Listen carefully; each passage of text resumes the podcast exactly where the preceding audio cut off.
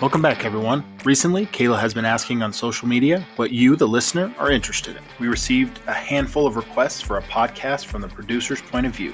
We reached out to some of the biggest producers of barrel races and received some awesome stories, pointers, and the do's and don'ts of producing. As many of you know, Kayla has been the producer of the Colorado Classic for eight years now, and in 2020, she paid out just under $200,000. So, lucky for you, or not so lucky, this week you get to listen to her and I talk about our experience and some of the lessons we've learned. In true Money Barrel fashion, Kayla is raw, blunt, and speaks her mind. Speaking of the Colorado Classic, the Colorado Classic Stallion auction is going on right now, January 9th, and the auction ends on January 16th. There are 114 incredible stallion breeding contracts up for grabs at a fraction of their usual stud fee. Go to coloradoclassicstallions.com to sign up and bid today. Don't miss this opportunity to improve your program. Well, buckle up, guys. I wish I hadn't done this. This is the Money Barrel.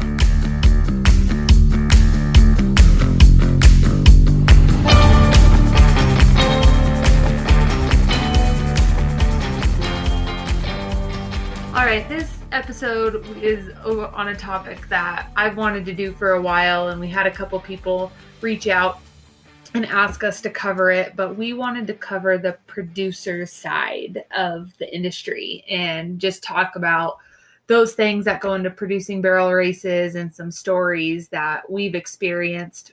We reached out to a couple of my friends that also produce barrel races to ask for some of their stories as well, just to see if it was only me that this type of stuff happens to. Um, and it's not. But a lot of people seem to think that it just can't be that hard to put on barrel races and all you need is three barrels and a tractor and you're good to go. People will show up and run. And there's a little bit more work that goes into it before that. Um, just a little background on us.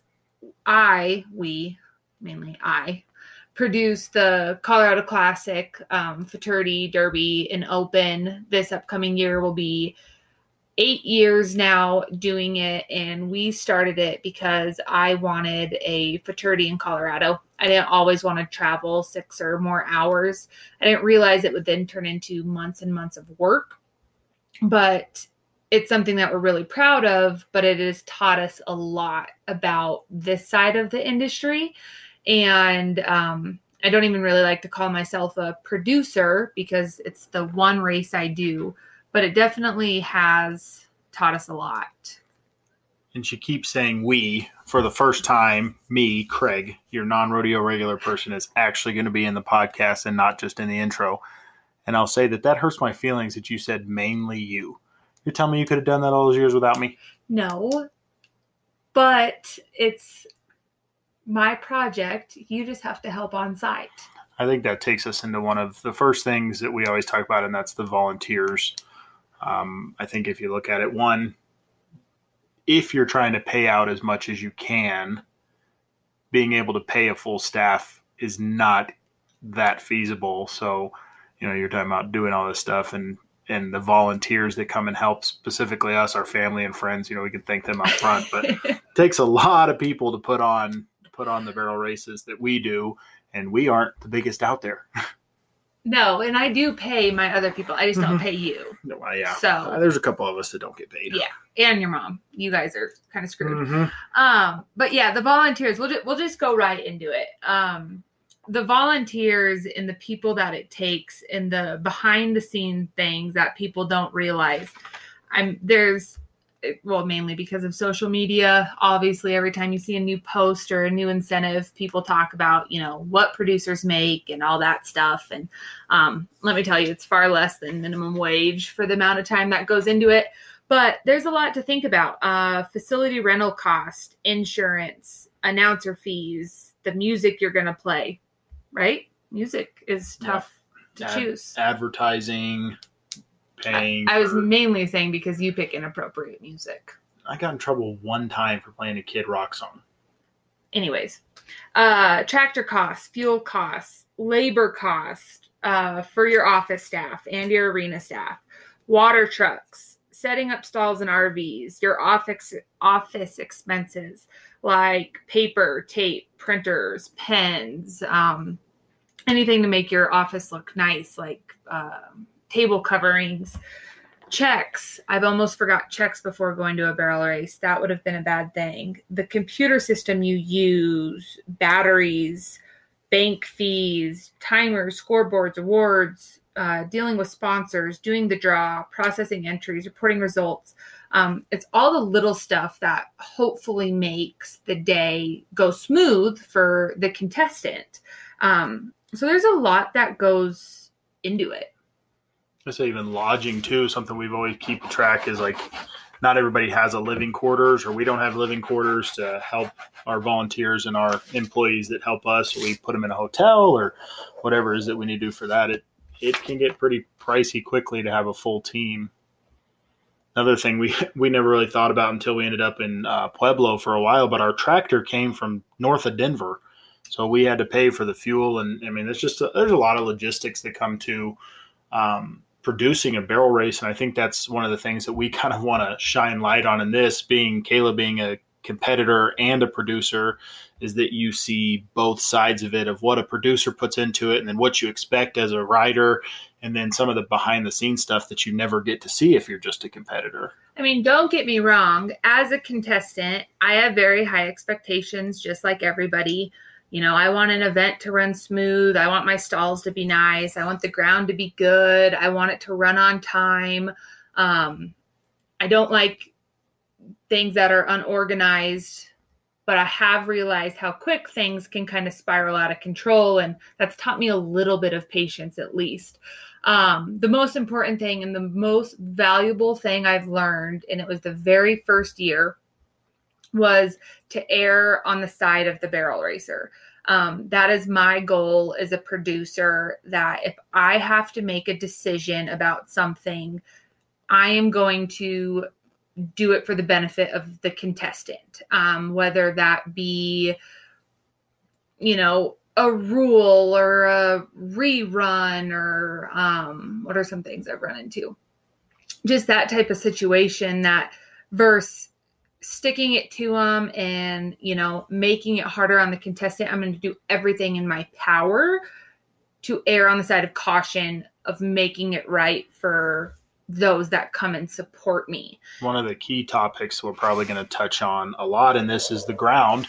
And specifically in this situation, trying to make it better for the rider, trying to make it better for the competitor is that your producer is going to try to make changes. People always come and say, the ground's bad, the ground, we have no reason to make the ground bad.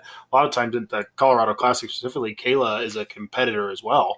She's a contestant. So we want the ground to be as, as, uh, as decent as possible. And if we can make changes, we try to. Obviously, not trying to drastically change the race for future competitors, but like she was saying, we uh, I think as a producer, and I think most producers are this way, that they err on the side of the competitor to try to make it as clean as possible because you always want everybody to come back. Yeah, as I mean, as a contestant, the ground is the most stressful thing. My event is in June and I literally start stressing about the ground generally in February. Like it is something I think about. Don't ask me why. I know it's irrational.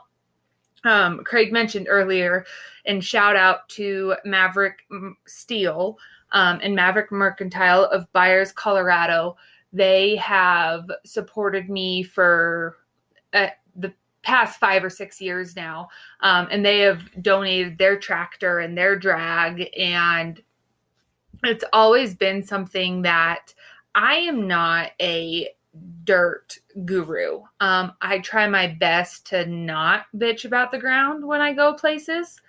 Um, now I know you know there is bad ground, but I really try hard to just focus on my riding and my horse. So I've never been the one to know, you know, how to fix ground or make ground better.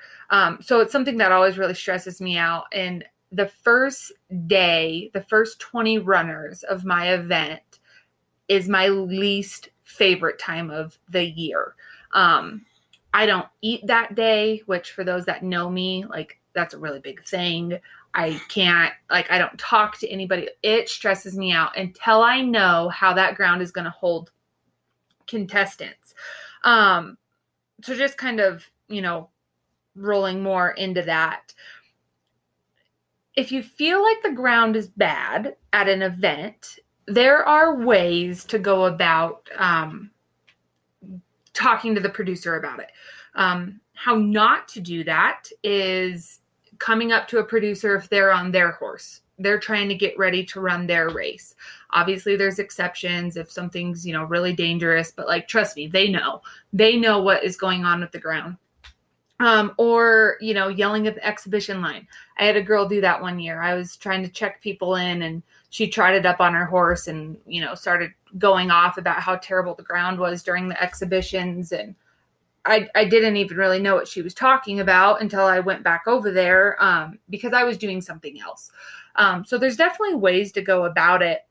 I will say this year, and we're going to try really hard not to use names during this whole podcast, good and bad. Um, but we had to move the Colorado Classic in a very short amount of time, actually, to Wyoming due to COVID. And the ground there in the arena was really good, but it could uh, be better. And we were having a couple slips we also had like three arena records set. So it wasn't that the ground was bad, um, but it could be better. And I had people come up to me and I was told that it was hard. I was told that it was deep. I was ho- told that it was heavy. I was told that it was shifty. And I was told that it was too fluffy. I think I heard too wet. I heard too dry. Yeah all in the same first 50 of the futurity. So obviously, I have to take that into consideration. Um, who is telling me it, what their horse is like, how they work, um, before I go and make all these decisions. Because just because it's too deep for somebody doesn't mean that it's truly too deep. I just well, want a safe arena. And that's my biggest thing. So I as you guys know, if you've listened to this or if you know me personally, I have I don't do anything with horses on a ride. I barely feed. I, I will drag the arena for her here at her house. I'll throw hay, but I, am not a horse person. But I grew up an athlete. I was a competitor. I still have a competitive drive. And one of the funniest things that I always see and always think back to kind of my my career as an athlete is you get somebody that comes up to you. And I remember sitting in the stands somewhere. I want to say we're Cheyenne or something, and one competitor walks by and says, "Oh, the ground's terrible," and the next one walks by and says, "Oh, the ground's so good today." and the next one comes by and says, "Oh, it's too deep. Oh, it's too shallow." I always try to keep in mind, and I've told Kayla this a few times, and, and not that she complains that much, but I've told her a few times that your bad day is somebody else's good day. You hear about horses that run well on short patterns, and horses that run well on long patterns, and horses that run well outside, and horses that run inside. The ground may be bad for you, but that doesn't mean the ground's bad. The bad the ground might not be suitable for your horse, but someone else is going to take home a check of, you know, fifteen thousand dollars. So it's always something to keep in mind that maybe you know maybe that arena is not your arena, but it doesn't mean the ground's bad. Yeah, exactly. And and this year, like I said, we we just wanted to make it better for everybody. Um, and we, I mean, we like I said, we had an arena record break a couple times, but we also did have one horse fall, and that horse falling was far more important to me than the arena records. But again, I had to decide what was the best way to make it better for everybody. And I had a competitor come up to me and say, Hey, we have this drag. This is what we do. We drop it, you know, just one inch and then it holds better. And that was constructive criticism that we could actually do something about versus just complaining. Um, so if if you're in that type of situation, especially with ground, you know, just realize that the producer generally knows what's going on and they're stressing about it far more than you because they want everybody to be able to have um, their best run. I will also add that for the most part, I get to watch most of the runs. Um, like Craig said, I always do try to compete at my own event, even though I think that generally just adds more stress to it. Um, however, I get to watch a lot, and it never fails that generally the people that complain about the ground the most are the ones that horses are running strung out, pulling on them, the riders pulling on them. Um, and you know that that just be like take that into consideration. Like if your horse is running off and you have to pull on them to try to make the turn and then they slip and lose their hind end, That's not my fault. I know that's probably brutally honest, probably a little bit more than I meant to get, but it's true. Um, so that's that's the ground side of it. And I can talk to that one as well. And I'm sure if uh, that competitor from last year in Torrington is uh, listening, they know who they are. And I can tell you that uh, they came and talked to me personally and were very receptive and had a good conversation. And you know, ultimately that one turned out well. We made a change and they continued the weekend and did really well for the rest of the weekend. So constructively, if you can come and have a conversation with the producer the right way or one of their um, volunteers or employees the right way, it can really benefit the entire barrel race. But to come and scream at somebody or to come at the wrong, inop, you know, an inopportune time and have a conversation isn't going to benefit anybody, and it's going to go in one ear and out the other. So again, that person we don't want to use names, but it was handled well, and if we can fix it, we will. Or and and we keep saying we and I and we and I, but uh, this is really speaking as the voice of the producer because we did have a lot of producers reach out to us and necessarily didn't want to be on the podcast because they have a business to run and they don't want their name to be shown as uh, you know quote unquote talking bad or you know talking about competitors but we're not we're talking kinda, bad. yeah we're, we're kind of being that voice. Um which tying to that is the weather because the weather is something that causes me a lot of stress and i didn't realize until i started producing events um, that the weather ties to the ground. And that is something that's really difficult to manage. Um, sometimes in indoor arenas it's not as bad except if it does get really humid it does affect how quick the ground dries out um, if it's more humid inside the arena and if the facility watered the week before the day before then you're dealing with heavier ground than you normally would have um, i used to produce the colorado classic in Colorado Springs and in Pueblo, which were an outdoor arena and then a covered arena, but both at fairly hot places. And that affected how often I had to water um, because the ground would dry out and how much water I had to put on it before even starting the event. And that's all kind of trial and error unless you are really used to that facility. So, producers that only put on one race a year there um, or switch up arenas every arena is different and every arena they have to try to fix and get great before their event starts and a lot of time they only have like a day to get in there um, i know at both colorado springs and pueblo i got there the day before the contestants did and one year in colorado springs i think they had a huge like festival set up with a concert and um, fair uh, stuff set up in the arena. So the arena was hard packed the day before contestants came. And then in Pueblo, it's normally a raining arena. So in you know 12 or 24 hours producers have to roll in and shift that ground to work for a barrel racer and i'm not i'm not saying this to complain by any means because we do it we choose to do it as producers but it's just something that we have to do that i don't think a lot of people realize um, which is why at least for my event i make a very strict rule that i don't want people showing up before a certain time and generally that's because if people got there while we were trying to prepare it all the comments would begin then before even necessary. You know, people would show up, oh my God, the ground's going to be hard. It was concrete. Um, and that's just something I don't need. So then when people show up four hours earlier than they're supposed to, it's just added stress. And I can count the years now and shout out to Coy Hildreth.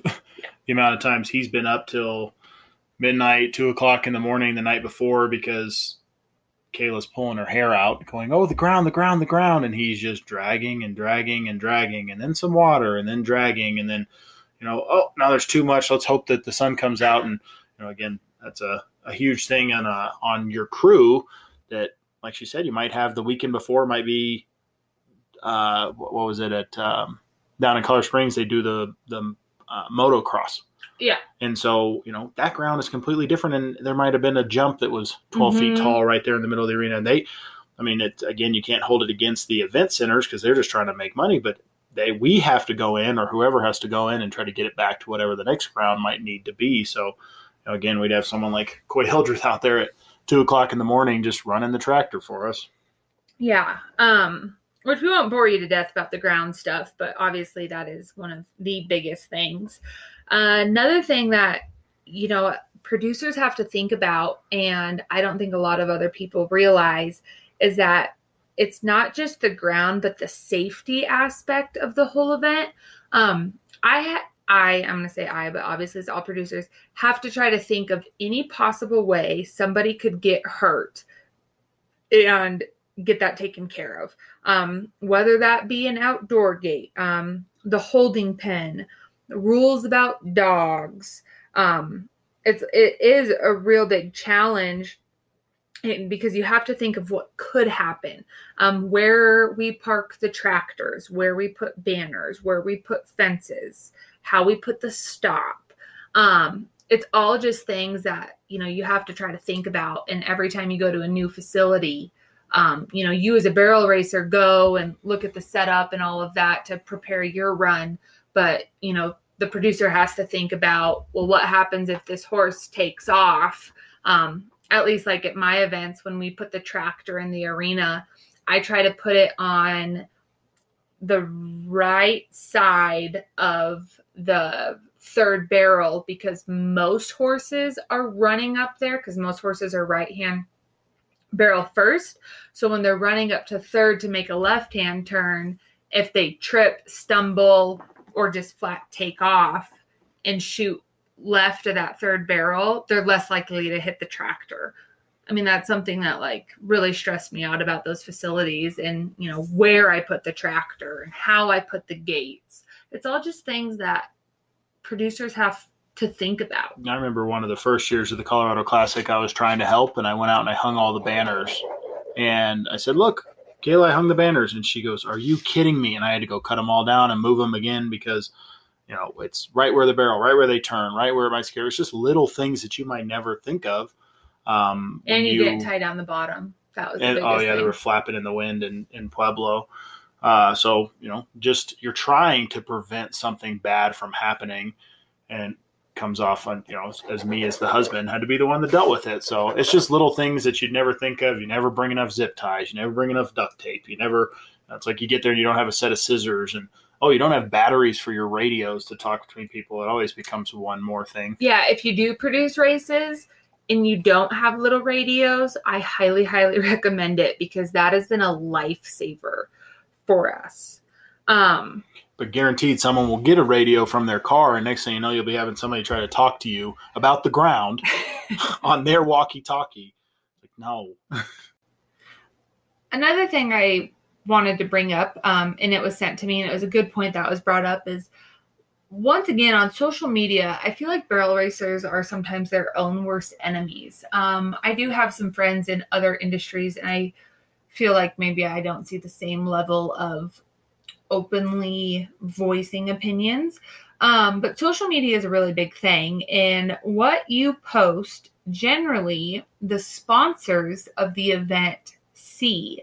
So if you post, you know, your opinion or how, you know, rude somebody was or how the ground didn't hold up and um, that is then a negative light on that event that somebody paid a thousand dollars to sponsor it. Um, now again i'm not saying that you know if you have a bad weekend like you know you need to hide it necessarily but there, there's ways to go about things and social media can be really really tough and it's it's the same as a positive thing. You know if you go to a place and you enjoy it like give a shout out to that producer. Um, give a shout out to that event. Uh, like i'll say i was pretty amazed the first year of the royal crown. I saw so many positive posts. And generally you see more negative than positive about something. Um, and it's from people that didn't even necessarily win anything. Obviously, if people win, they had a good weekend and they'll post it. But it was just a lot of positive comments, and that was so nice to see um, because a lot of times you don't get that. And as a producer, it is relatively easy to take those negative comments to heart and forget about the positive ones. Um, but that's just because everybody is just trying. They want to make it a good experience for the contestant because the only way to stay in business as a producer is if contestants come back. And nowadays with social media, I mean, you need good comments on social media so then people will come back too. So, you know, just realize that what you post it's not just your friends seeing a lot of times it's sponsors too and that could be a make or break of that sponsor going back to that event the next year. That applies to a lot of things. That applies to real world all the time. Most of the time you only see negative comments and that's because someone who had a good experience is less inclined to go make that comment is less inclined to go spend their 15 minutes on social media to complain about something. So I always remember that too. That it kind of goes back to what I was saying about the ground is that if you had a bad weekend or you didn't enjoy something, um, you know, find a positive way to fix that so that because you want to come back next year, right? There's a lot of money that's being run for, and especially in some of these some of these Royal Crown and Pink Buckle, and there's a lot of money. So Colorado Classic, thank I, you. I wasn't going to say that, but thank you. There's a lot of a lot of money to be run for, and we don't want those events to go away. So you know, if, there, if there's a positive way or a more constructive way to uh, get those comments out, you know, try to find that. Yeah, so we wanted to share some stories um, of just some things that have stuck out to me um, during my years producing, and then you know what some other producers have sent to us. Um, and the first one is kind of a it's an example of my saying of err on the side of caution of the barrel racer, um, but also kind of the negative side that you have to deal with. Um, I think it was the second year I produced the Colorado Classic. I allowed late entries. And on the day of the second run or the second go, the girl who won the round the first day was a late entry. So my late entries went to the, just the bottom of the draw and they were a part of the reverse draw the second day. And she wasn't in the holding pen, but I knew where her stalls were. And it took me a second to all of a sudden realize that I did not have it in my rules that the late entries would just be part of the draw. Some races put the late entries at the end of either race, and I panicked. I was not about to turn out this girl who had won the round because there was an issue in my rules. Um, I in that, you know, that was my split second decision to err on the side of caution. Now, what that meant was I had to run as fast as I can, and I am not a fast runner, but I really tried hard. Um, all the way across the facility, and thank God she had her horse tacked up. And I was like, "Hey, it is your turn. You are up." And she's like, "Oh my God, I'm so sorry. I thought I was at the end." I'm like, "I know, and you're not going to have time to warm up, but if you want to make your run, you need to go right now." She hopped on her horse and she ran over there. Um, and then she went to go lope a couple circles, and I had to run back out there. And I'm like, no, no, no, you have to go. At this time, I'm delaying the race. People are starting to talk. People who are ready to run are mad at me. They don't understand the situation. Um, but I wanted to at least give her a chance to make her run. Granted, it wasn't probably going to be the best. She didn't get to warm up or anything. Um, but as I was in the arena apologizing to somebody, their husband came up to me and said, Yeah, well, you know what? If we could hang you right now, we would. But I guess we can't. So we'll just have to deal with it. Which is incredible. You would, I mean, again, it's not kind of a pity us thing because we do this. We're, we volunteer to do the, do the Colorado Classic every year. But uh, my mother, um, she has volunteered a ton and put a lot of time and uh, she manages so much of the Colorado Classic for us. But she was parking cars um, some years ago and some of the stuff that people would say to her in the parking lot when she's just out there trying to do her best and she doesn't she's not involved in the sport but i mean it is crazy. So when when you are getting frustrated just know that other people is, are frustrated as well. And the things that you say stick in people's mind. And i mean kayla's said that to me many times before about this person saying that. And so you know what six years ago yeah now, you just stare at him and at the time i think i was 23 or something like i wasn't even a real producer i just wanted to put on a futurity and i didn't you know i just looked at him i didn't know how to handle that um that was one of the one of the comments that we got a couple time was from uh, different producers that I mean, we understand the time crunch. We understand the timing of all of it. We know as I know owners, you've given your medications. Yes. I've known you've warmed up. I know Mhm. your Lasix and you know and we are not specifically we meaning producers in general are not trying to hurt your horses or or set you up for failure and and sometimes weather you know weather sets in or stuff like this happens where we make a mistake and we're just trying to again fix it for somebody else and so remember what you're saying and think about what you're saying and how that's going to you know affect somebody in the future and so I have another write in here. So we have a couple here that we'll go through and that we think are think are funny or are neat or uh, you know we can all kind of learn a lesson from. And so this one we called locked stalls. Uh, so the producer wrote in and said uh, stall assignments are posted and stall cards are on the stalls. Uh, the producer posts call when you need your stall unlocked and we will get it unlocked for you. And the producer's mindset was, well, you're not going to end up with somebody else's horse in your stall, or you're not going to have to argue about stalls they'll come unlock it for you. They'll check your name, check your horses, make sure uh, you're where you're supposed to be. So this contestant comes in and um, she remembered getting multiple calls from this same contestant uh, asking for the stall manager to come unlock the stall. So after about the fourth, fifth time that they've gotten this call, the stall manager started to recognize this stall over and over again and kind of walks up and goes, I've unlocked this for you before. Why have I unlocked this four or five times now? And the uh, competitor said that she was locking her stall when she put her horse in there, and the sign said to call anytime they needed their stall unlocked. So the lock manager kind of chuckles and looks at her, and after the fourth, fifth time she's been locking her horse in the stall, he takes the lock off, locks it on the bars of the of the stall, and seals it there so she can't do it again. But it's just the kind of stuff you see. You think you can you can dot your dot your i's and cross your t's and you know try to set everything up so nobody else's horses are in there and the next thing you know somebody's locked their stall four or five times thinking they're doing the right thing and trying to help you out as well and your stall manager unlocked the same stall five times Yeah, that that was somebody that took the reading the rules a little bit too seriously. Um but everybody's just trying their best right? I mean that's just think about where someone else is coming from. The manager's trying to do their best the producer's trying to do their best this competitor's trying to do their best.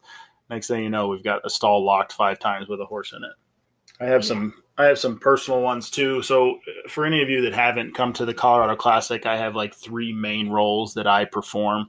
Uh, a lot of it having nothing to do with horses because as i've said before i don't that's not my not my shtick so I run the parking a lot of times. I'll I'll get everybody situated. I know the numbers. I know where people are supposed to be parked. Um, I run the radio, um, meaning I, I play the music, uh, try to get everything set up for that, and I'll keep time uh, for the races and sometimes do some announcing. But um, over the years, being in the parking lot uh, has been very interesting. Uh, a lot of lot of big trailers, small parking lots, lots of horses, lots of competitors. lots of rude people. I mean we will just say rude and entitled. Well, so that that leads my next thing. I don't worry too much about that because usually I'm four or five drinks in at that point because I can't I can't deal with it when people are like, "Well, I'd like to be over here." Well, you're supposed to be over here. Well, I can't park my trailer. I've had people ask me to park their truck and trailers for them over and over and over again. And I want to look at them and go, "This coffee cup is full of whiskey. I am not parking your trailer for you. Can you say that? M- Yeah. My my coffee cup is full of an adult beverage. yeah, but I, I don't park for them. I can't drive. But yeah, so you're asking the guy in the parking lot, like you you traveled 13 hours in your 57 foot five horse bloomer with your 3500 flatbed, and you're asking the guy in the parking lot who's wearing shorts and his baseball hat on backwards to park your truck and trailer for you because you're not comfortable. Well, no, I'm drunk. that that's my help, guys. That those are my volunteers. That's how they get through it. But I look really good doing it. Um that kind of loops into the next story that we were that was submitted. We had a uh, producer submit this one, and on most big weekends, the entries come in, and it's a rule that if you want to be next to somebody or stall next to somebody, you need to put it on your form. So this producer gets one and it says, please park me by my friend Becky and my friend Sandy. Um, we're all going to camp together. So she marks that down. And then the next one they get is, you know, the second girl that says, hey, please, you know, put me by this girl. The third girl sends in her request, and the note says, Please do not park me by Becky. My husband cannot stand her, and my weekend will be ruined. So please park me next to Cindy across the lot from her, and don't put our stalls together. I don't know how you're supposed to handle that because no matter what you're going to do, you're going to make somebody mad. And then they're going to come at you saying, Well, why didn't you put me with my friend? Or why did you put me here? I asked you not to. Um, but you get stuff like that. So, and I'll say here, I probably should have said this at the beginning, but obviously Becky and Sandy aren't real names. But if you're sitting in your car right now listening to our podcast going, was that about me? it might be. it's kind of, it's kind of like those those funny pictures on the internet when like you get your feelings hurt and then you realize like it's not actually about you, but if the shoe fits, right? or they're you know one thing that people don't realize and it's funny because barrel racers sometimes feel like they're sneaky but they're not sneaky so like when we work the arena at night and the gates are, are chained we leave the arena and most times if i'm a, in the office i don't leave until 11 o'clock at night or later um, and then i'm back by 6 so there's not a whole lot of time but you chain the gates to the arena, you leave, and then you come back, and somebody has set up the barrels and work their horse in the middle of the night. Um, those type of situations are where rules are put into place and fines are put into place because a lot of times we don't have to pay for the arena that first day we set up but if a horse steps foot in it we now owe the facility and if the facilities are weird like that because the first night you're just paying for the parking lot and they're kind of divided up. So you're not paying for the office, you're not paying for the arena, you're not paying, you're just paying for the parking yeah, they lot. allow us to set up, but mm-hmm. somebody going and doing this, they also have security guards going across their facility, uh, counting stalls and everything. And then, then we owe money. Um, so people do this and I don't really, I, I don't understand why. It's the same as if the stall doesn't have your name or the RV doesn't have your name. There's a lot of time put into organizing those type of things. So don't just try to change it for you because there's a rhyme and reason um, to why it's being done. Just like exhibitions. Exhibitions are limited generally to 60 or 90 seconds. And then if you don't get out of the arena, you're postponing the race. If you're yelled at or fined, for being in the arena for an extended amount of time. Then you get mad. Um, but people get mad that they're booted out of the arena. And but then people are mad that your event is running late because the exhibitions took an extra hour because people walked through the pattern or didn't care about getting out of it. Um, so rules are generally rules for a reason, and it's because they were broke at some point and the producer had to put them into effect to keep the event going smooth. As I'm running the parking, it's always fun because I'll be like, "Okay, what's your name and how many horses do you have? And here's your stalls." And they're like, "Oh, I, uh, you know, blah blah blah." And I have, uh, I have two stalls. And I look as their trailer goes by. And there's four horses in the stall or in the trailer, and I go, "They're going to try to put those in a stall somewhere." And there's always open stalls in most places. Um, you know, if you go to a big enough arena, there's usually open stalls somewhere, and yeah, maybe you can fit your horses in there, but the security guy on the golf cart is riding around and he's documenting how many horses are in stalls, and that bill comes to me. Yes. And then I have to fight that. So just don't break the rules. Um, you're not the only person who thought to do that. You're not you're not being sneaky. Everybody, I mean, we've all tried to get over here or there. We've all said, "Oh, I'll just bring one extra horse." Again, we laugh because we are producers plus competitors, so we've been on both sides of it where we go, well, we're only entering two, but we have a third. But you remember, you're not the only person that thought about that. You're not the only person trying to get get one over, and you know, just take care of your producers, and they'll take care of you. Which that kind of goes into reading the rules, um, which some people like the girl with the stall, read the rules too much, and some people don't read the rules at all. And this also goes for producers. If producers put out ads, please include the necessary information where the arena is located, what time the event start, and then please stick to your times. Don't change them. What the payout is, what the payout percentage is. Um, those are the important things that need to go on the ad, not just bright colors and stuff like that. Saying that as a contestant. Um, but I put as much info into my rules as I can. Now, if you've read through them twice, three times, and you still can't find the information, by all means, please call me. They're my rules. I should know them better than anybody else. Um, however, if you can have it answered without calling me, that would eliminate one phone call that I don't have to take about this information I've already put out there. Now, a lot of my friends do this to me, and I love them all to death, but I don't want to read the rules. Um, but I know you know the rules. I get it. I'll still answer your question, but I put rules out there for a reason. Um, so just read the info. Like one of the years, we are going to have a big um, added money breeders futurity with Vista Equine in 2022, I think is when it starts. Um, and so this was a couple years ago that this situation happened. But this gal showed up to check in and she's like, Well, I'm checking in for the 10,000 added breeders futurity. And I'm like, That's not a thing. And she's like, Yes, it is. Nope, not a thing. She's like, Yes, it is. And I'm like, I can promise you that there is not 10,000 added to that, nor was it ever advertised in that it's going to be in a couple years. And this gal got so mad at me in the office. And then she's like, Well, I would have never, I, I drove 12 hours or 15 hours. I would have never drove here if that wouldn't have been here. And at that point, I'm just looking at her like, I, I don't know what to tell you. But the kicker was the breeder's incentive is for the futurity. And this girl just had derby horses.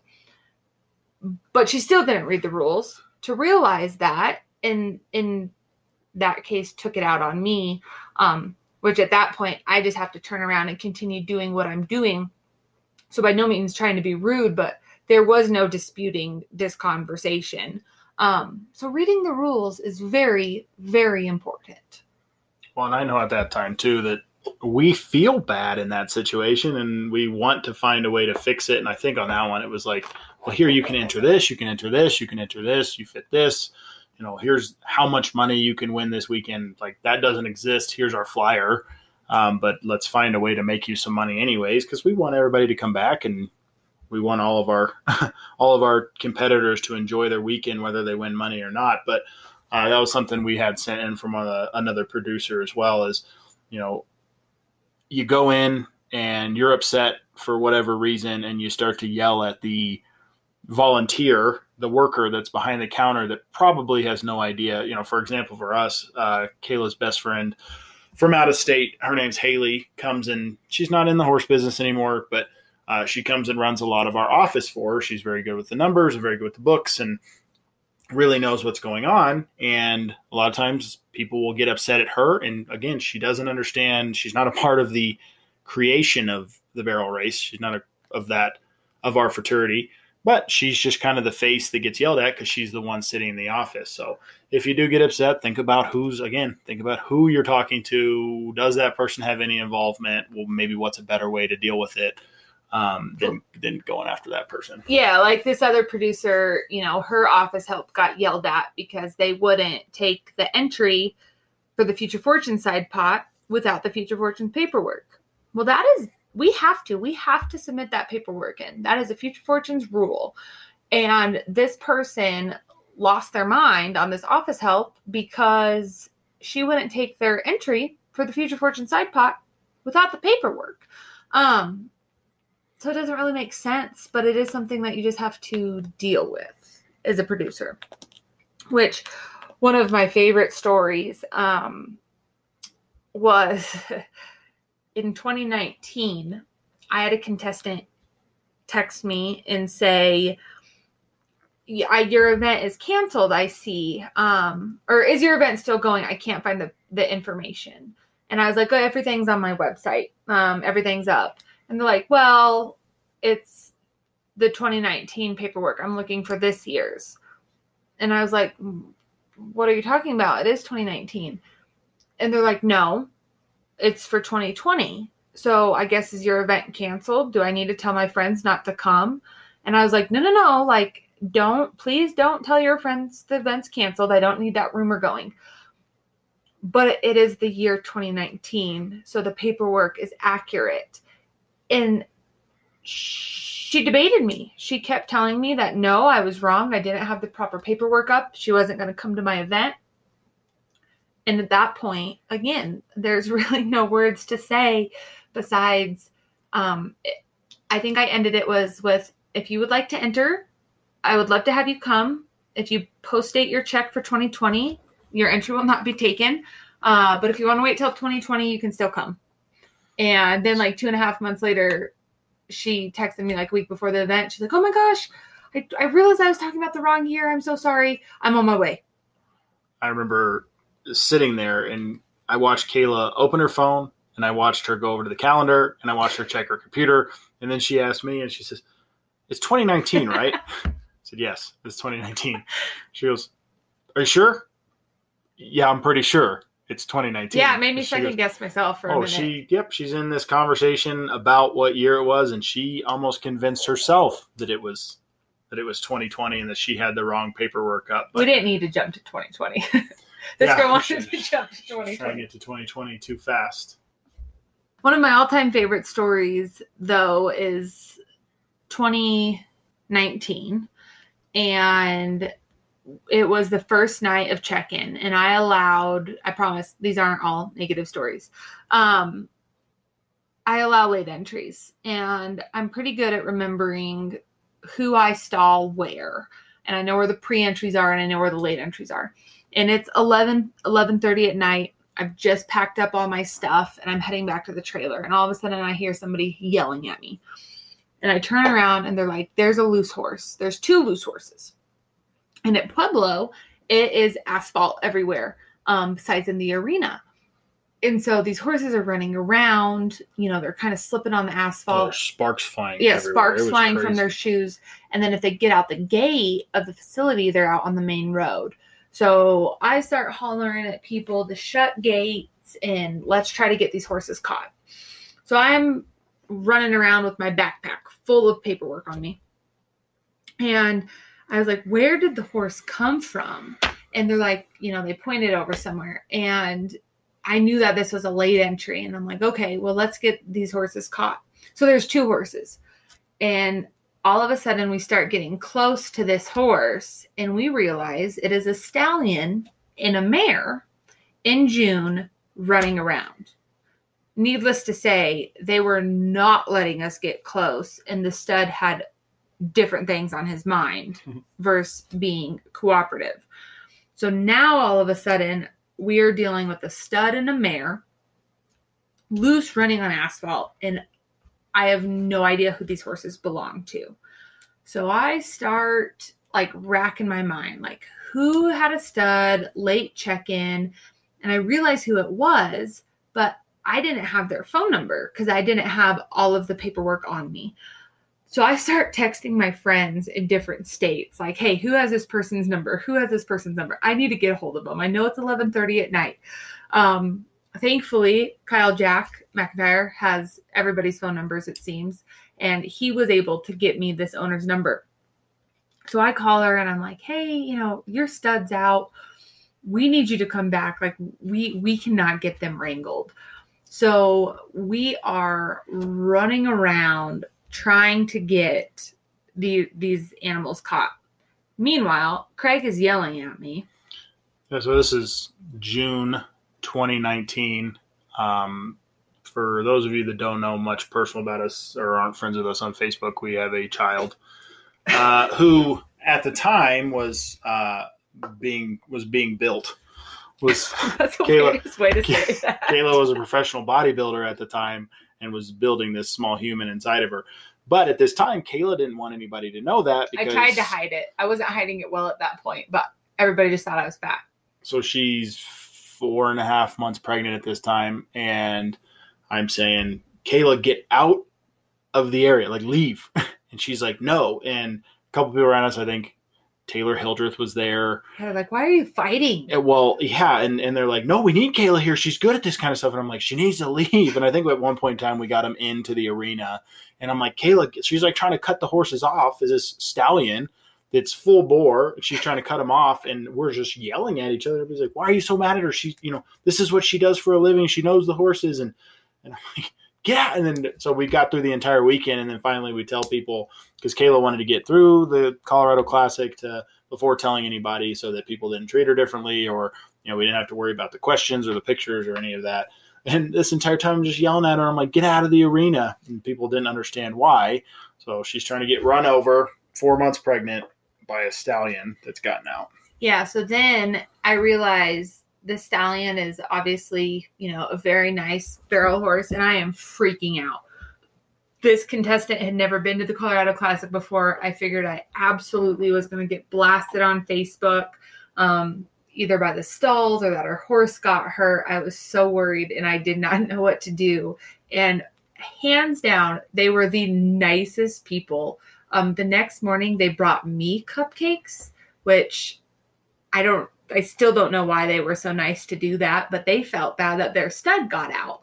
Um, which it what really wasn't even the stud's fault. Uh, somebody had left their mare's door unlocked. The mare had gotten out, walked in front, and he broke out. Anyways, um, they brought me cupcakes and, you know, apologized for the issues that I had to go through when I was just so worried that, you know, they were to just ruin my reputation. Um, they didn't. So, I mean, that was That's a positive a, story, but that was a really scary mo like 30 minutes. That was a that's always a big thing too. As many times as I've been, you know, we've been up until two o'clock in the morning, setting the arena and everything for the next day, make sure the eyes work, make sure the computers are set up, and that we're not going to, you know, have any hiccups the next day. And then at six o'clock in the morning, we're back in that booth again, and someone that I don't know, someone who knows me or knows Kayla, brings us a coffee, and it's like changes the day completely. So I always think about that. It's, I mean, there's a lot of positives that happen too. And yeah, this podcast really wasn't just to be about all negatives, um, except it seems like the negatives are the side that people don't realize. Um, the reason I feel like a lot of people produce barrel races is because they truly do care about the industry. Again, you're not going to get rich off of it. Now, I will say I do believe that producers deserve to make money. Um, nobody should work for free. And the bigger the race, the more work it takes the more money they're paying out, hopefully the more money they're making too. Um, because you know, everybody making money makes it work better. But it's because they really care about the industry. Um, I would be lying if I wouldn't if I said I didn't think about quitting the Colorado Classic before um, because the amount of stress and the amount of time, not just for me, but I mean, my family, like my living room turns into basically a Colorado Classic office in February, and Craig has to deal with me talking about it 325 days a year. Um, but you know, I I wanted to stick it out because of those stud owners in my program that you know have supported me from the start, and then their colts step up and they win a lot of money, um, like Fire on Bug and Guys Canyon Moon we had a couple of their horses win some pretty big checks the past couple years. Um, and that was really cool to see because they had been with me for a couple of years. Um, the people you meet, a lot of my friends in the industry have really come from me producing the Colorado Classic um, because I have some nice horses and try to go at places, but I I'm not a big time trainer, so a lot of the people I've met and now have become my friends are through the Colorado Classic. Um, so it's been a really cool experience.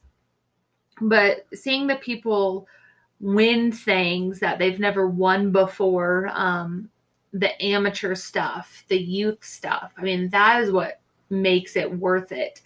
Um, well, it's what, incredible when you get a youth. It's like, can I get a picture with the buckle? And it's like, yeah. yeah. One one year, you know, it was our first year giving out youth buckles, and it was at the very end of the whole event, I didn't want to deal with results. You know, I, I figured I'd post them later. Um, I was trying to, you know, at the end of the event, a producer has to clean, their crew is tired, they have to take down banners. A lot of times they have to clean up the facility. Um, you know, they're not necessarily going to do results right away because, for the most part, people aren't sticking around. Um, which kind of brings me to a pet peeve of then people being like, you know, you didn't post results fast enough, and why aren't results up? Well, you know what? If you're not going to wait till the very, very end of the race to see results, then I'm not going to hustle to put them online just so you can see it because the check isn't going to get to you any sooner. Um, so, anyways, we're just trying to do things and get out of there. And I looked outside and there was a couple people waiting, and I asked them what they were waiting for, and they were waiting on the youth results. And at this point, this was like the last thing I wanted to do. Um, but I was like, okay, I'll I'll get them done. And I, I did the youth results real quick, and I, I went to go post them, and it was this girl's first buckle that she had ever won it was in her hometown. Her dad, her grandma, her siblings, her mom had come and watched her, and they were all there. So they were waiting to see the results so they could see where she placed to get the buckle. And it was a big deal for them. Um, they wanted to get pictures with me. They wanted to get pictures with um, Taylor and Coy Hildreth, who are the youth sponsors. Um, and that is, I mean, that is cool. That is really cool to see that stuff. And it is those moments that make producing it, you know, better.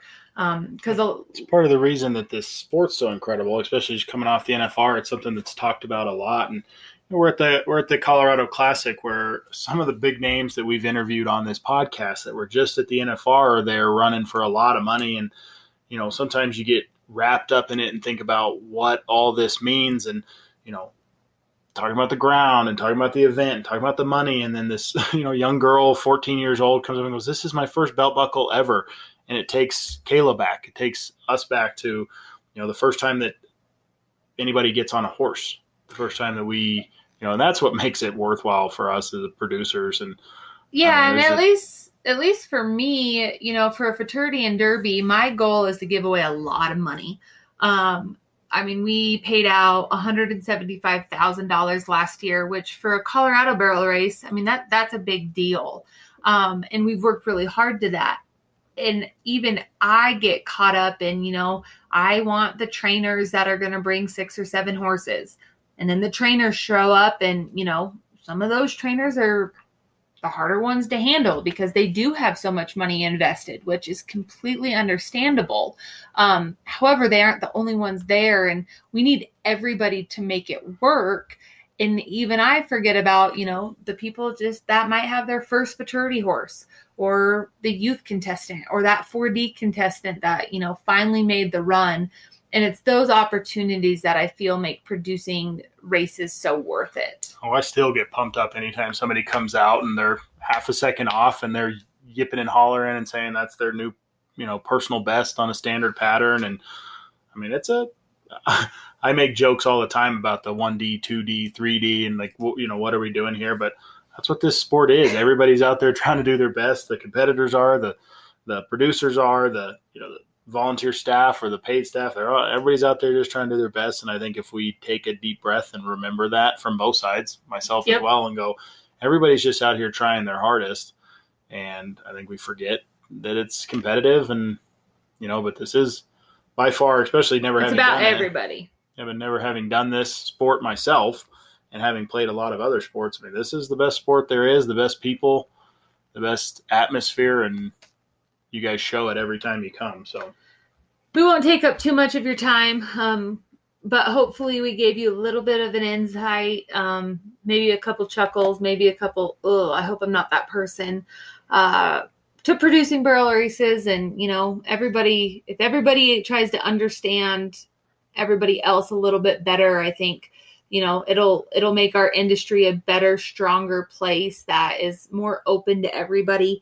Um, another producer wrapped up her submittal, and I thought it was pretty cool because I've never even thought of it this way before. But Producers who make changes and introduce new aspects to help better our sport, in many ways, they are the catalyst for better change and have to fight the negativity to make our industry better.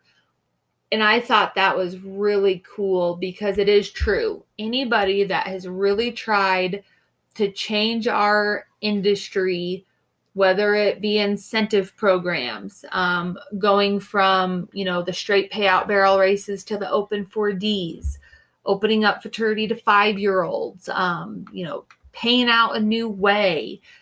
They generally are probably met with a lot of negativity because nobody really likes change, but they then put in the hard work to produce their event to prove it to try to make the industry better. So we need producers, we need contestants, we need supporters, we need sponsors. And if we all just realize that we need each other, we will make our industry stronger. That's something that Kayla and I say a lot to each other at home is if we're not getting better every day, we're getting worse. If you're not getting better, whether you're getting worse or standing still, you're getting worse. So let's try to keep being better, put on better races, be better competitors, I think this was fun, but hopefully I never have to do this again. You have one more because we're doing the non rodeo regular person episode featuring you, you. You guys probably saw enough right now. I have no idea what I'm talking about. I'm just going to keep drinking my beer. Thanks for listening, everyone.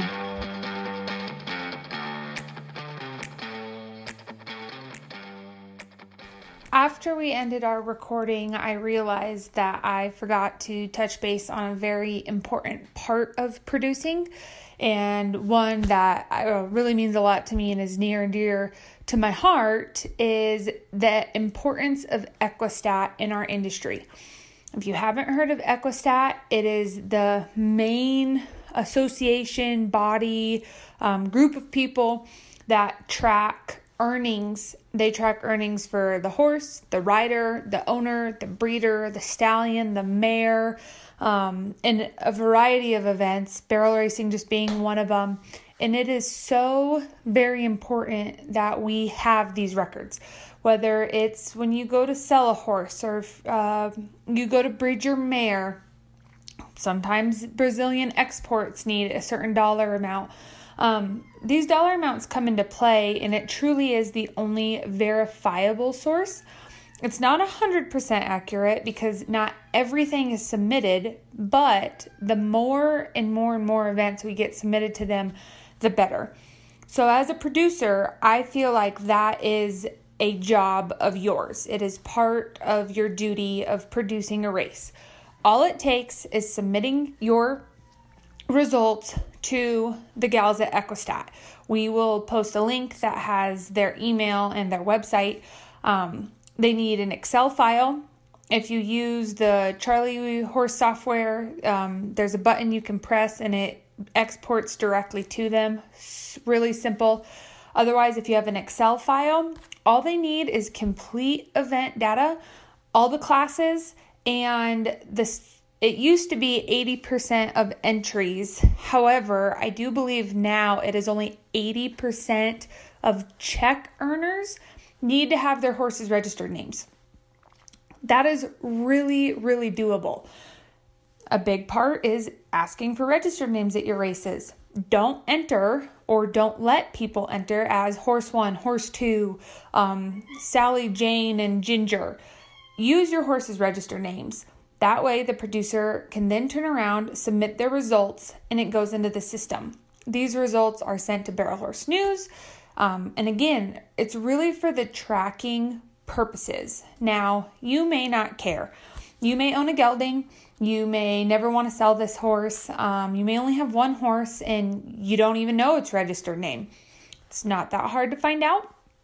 And you may not care, but somebody put the time and effort into breeding your horse, into marketing that stallion, into proving that mare. And so those results do mean something to somebody. I own a couple mares and I know at least for a fact two of them are short 10 to 15,000 on their equistats because results weren't submitted from local jackpots. Um, that's a really big deal when I go to try to sell them or breed them and I pull their Equistat report. and one of them shows 13,000 and it should show closer to 25,000 or more.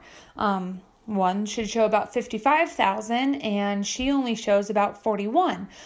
That's a big deal. So I really hope that producers you will take into consideration the importance and the value to our industry that Equistat is and submit your results. Again, it's not that hard. And if you are a competitor, please use your registered names.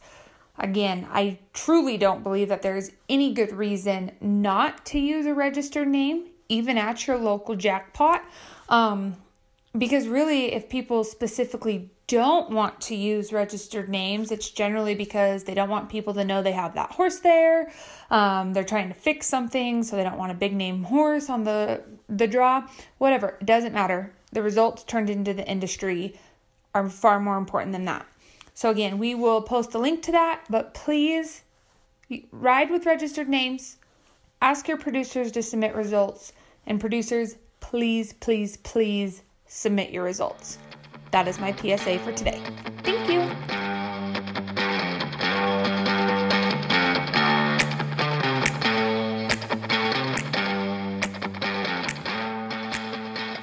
Thanks for tuning in. Hopefully, after listening to me for an hour, you don't change your mind about the Money Barrel. We will be back to our usual programming when Kayla sits down this week with AQHA legend and High Point Performance Horses owner, Charlie Cole. Don't forget to check out the Colorado Classic Stallion Incentive Auction and make your bid today. We'll see you soon.